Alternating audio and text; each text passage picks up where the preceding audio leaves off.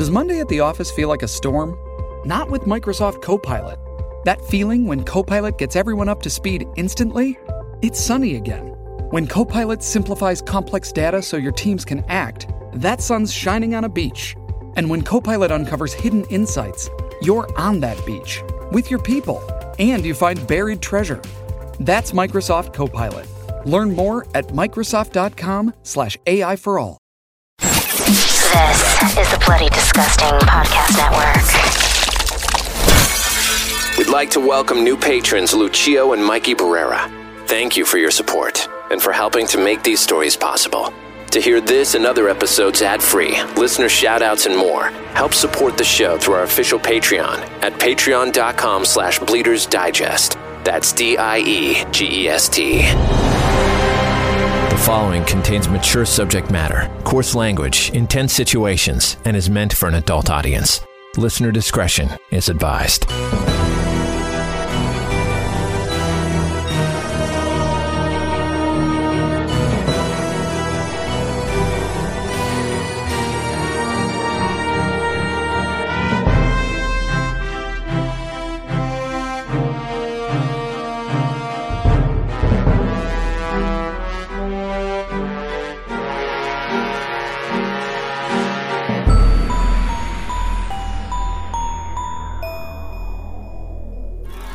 Time of release, see the stars of this episode, Jocelin Donahue, in Mickey Keating's new film Off Season, in theaters, VOD, and digital March 11th, and watch for Natalie Alyn Lind in the new prequel to Pet Sematary, coming soon.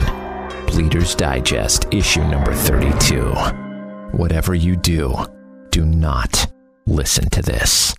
I'm Jocelin Donahue. I'm Natalie Alyn Lind, and this story is called Do Not Listen to This. Loisukit, Sintianam,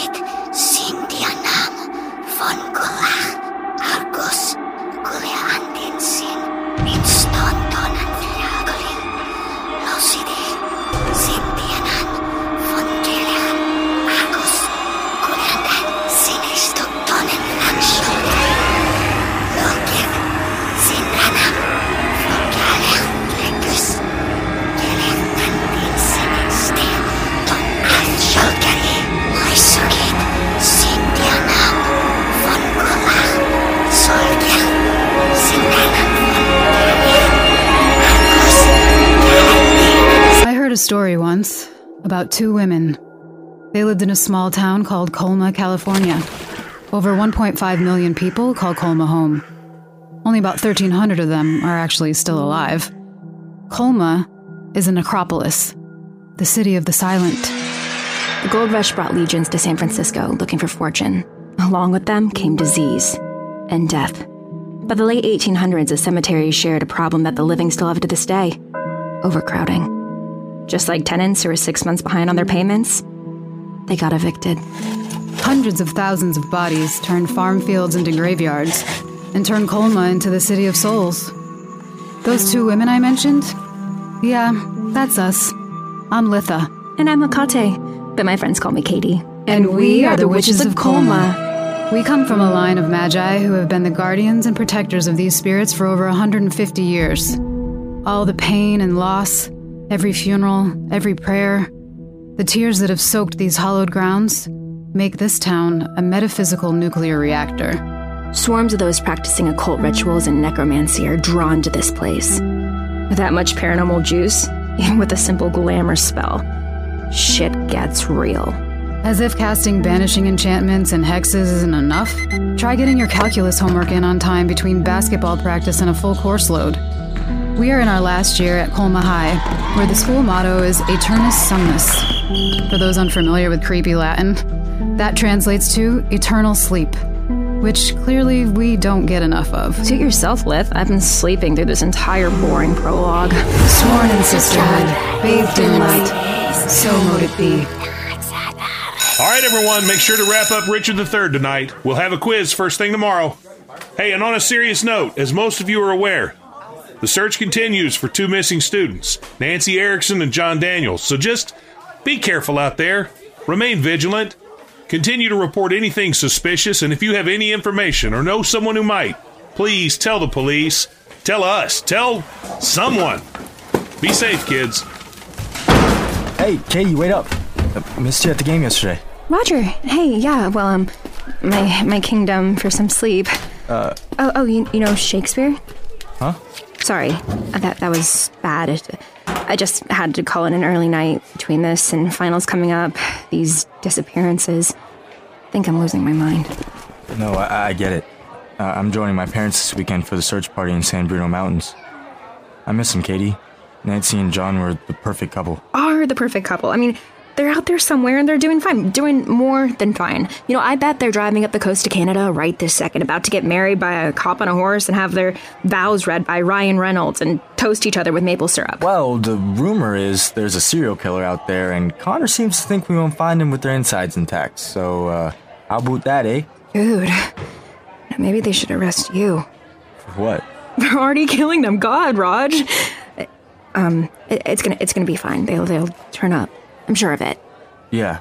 Well, uh, listen, if you aren't doing anything later, I could really use some help with this poetry stuff. I mean, if if you had. Time? Yeah, Roger. I I, I think yeah. Um, that'd be nice. Oh, oh, oh, cool. Yes. Uh, Seven? seven is perfect. Okay. Okay. I will. Uh, See you then. Hey, Katie Cat. Tonight's the big night. Are you so excited? Dude, it worked. Roger was all over me. Of course he was. Simple honey jar spell never fails. Do you really think this is gonna work? I mean, we have tried this two other times. Don't question it for another second. Manifestation, the law of attraction, the rule of three. We are so good. This is some ancient magic we're dealing with here, Lith.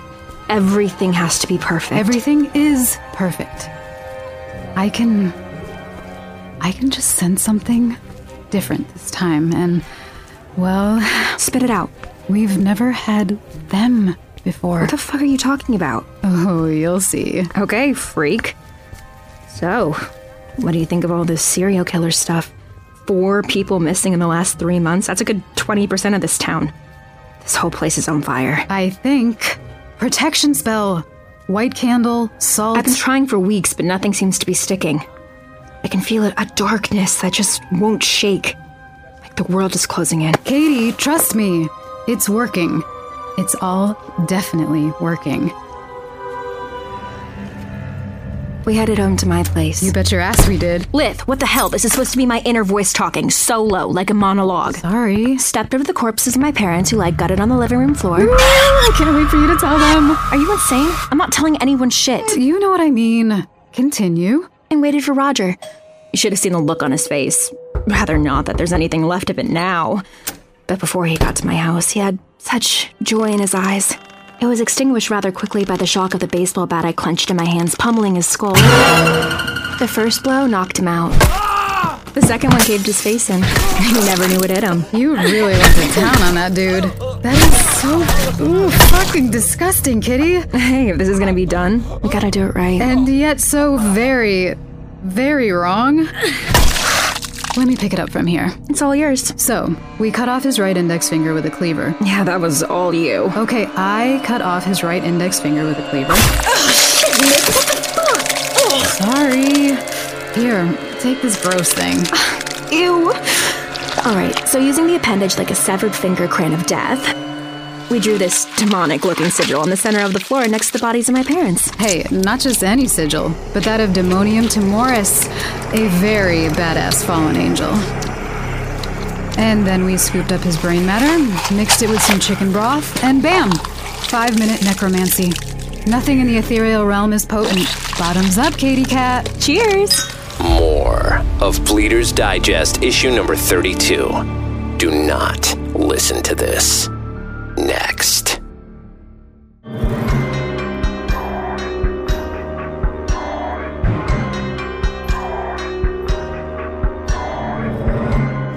And then we scooped up his brain matter, mixed it with some chicken broth, and bam! Five minute necromancy.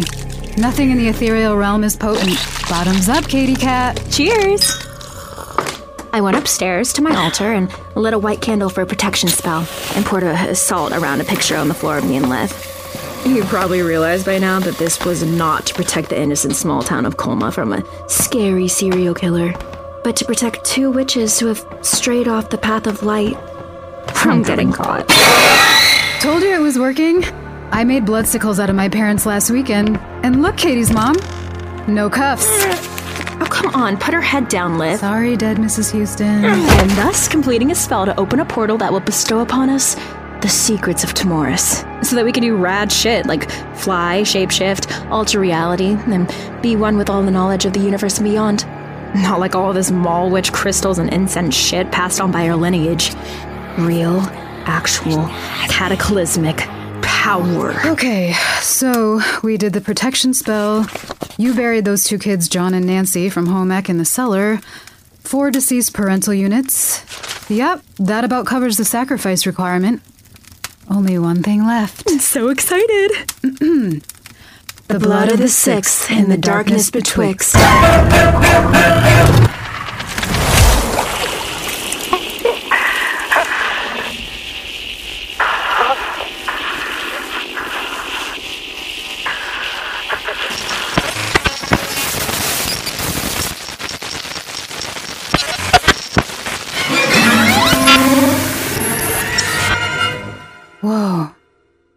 Do you hear that, Katie?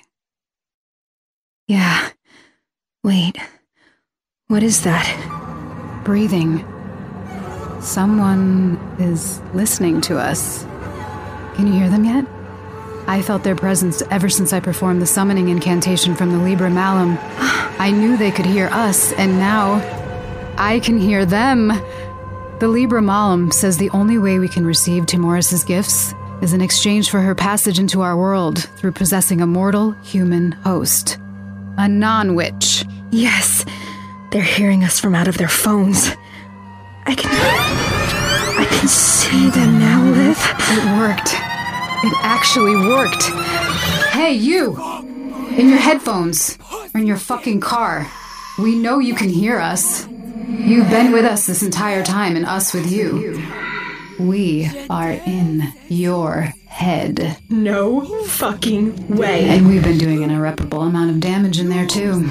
You listening to this are now a small part of a larger hierarchy. While you have been there, imbued by our spells, a part of your soul has begun to deteriorate and unlock. You have been an active part of this the entire time. Just by listening. Giving these words life simply by knowing them has linked you to us. This is how it spreads. You are the vessel. The next time you awaken in the middle of the night, and your eyes form creatures from the clay of darkness, when you sense that something is with you in an empty room, when you're getting that last drink of water as you go to bed and you, you shut off the lights before running up the stairs, terrified if you look back that something will be staring up at you from the shadows. This is her portal. No, that's her gateway into your world. And inside you, Timoris will creep. She will feed off your fear and only grow stronger, till fear is all that's left. Then, as you are consumed, none of this will matter. Perhaps your last thought might be why did I ever open myself up to the witches of Korn? To the witches of Korn. To surrender and complete and total spiritual vulnerability on hands and knees to the goddess Timoris. To this we will reply. It's not like we didn't warn you. We told you not to listen to this.